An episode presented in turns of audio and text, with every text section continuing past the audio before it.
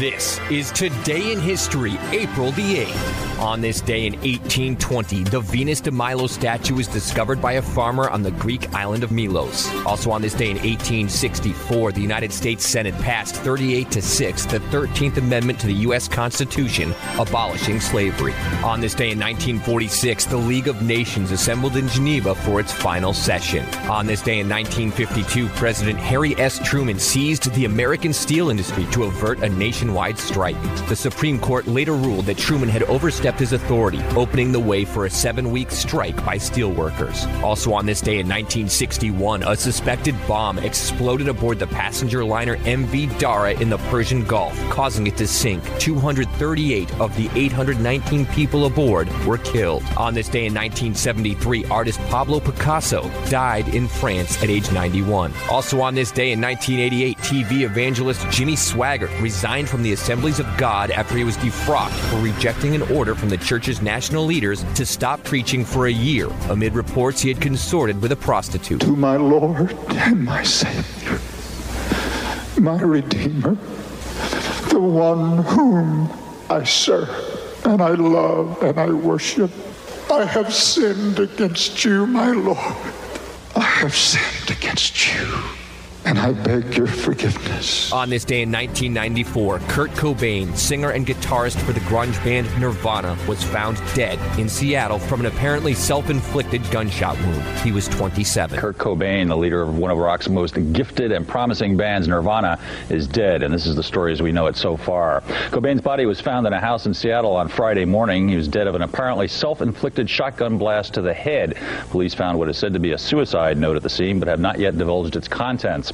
Cobain, who was 27, had reportedly been missing for about six days, according to his mother. The Los Angeles Times reported on Wednesday that Nirvana was breaking up and that Cobain was planning to undergo drug rehabilitation. A source close to the band told MTV News earlier this week that while that story sounded bad, it was better than what was, quote, really going on. On this day in 2003, kidnapper rapist John Jamelske, who had imprisoned five women and girls, one after another, as sex slaves inside a makeshift dungeon in his DeWitt, New York home, was arrested. Jamelske, who pleaded guilty to five counts of first degree kidnapping, is serving an 18 years to life sentence in a maximum security prison. And on this day, in 1974, Hank Aaron sets a new home run record.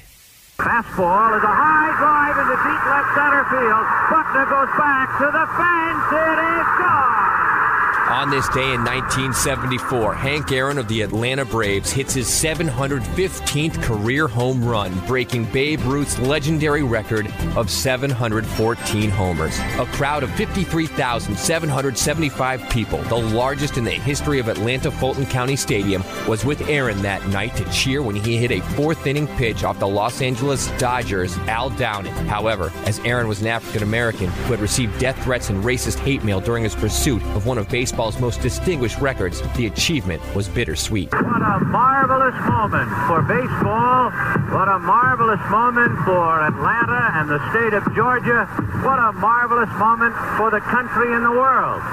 A black man is getting a standing ovation in the Deep South for breaking a record of an all-time baseball idol. And it is a great moment for all of us, and particularly for Henry Aaron. Henry Louis Aaron Jr., born in Mobile, Alabama on February 5, 1934, made his major league debut in 1954 with the Milwaukee Braves, just eight years after Jackie Robinson broke baseball's color barrier and became the first African American to play in the majors. Aaron, known as hardworking and quiet, was the last Negro League player to also compete in the major leagues. In 1957, with characteristically little fanfare, Aaron, who primarily played right field, was named the National League's most valuable player as the Milwaukee Braves won the pennant. A few weeks later, his three home runs in the World Series helped his team triumph over the heavily favored New York Yankees. Although Hammerin' Hank specialized in home runs, he was also an extremely dependable batter.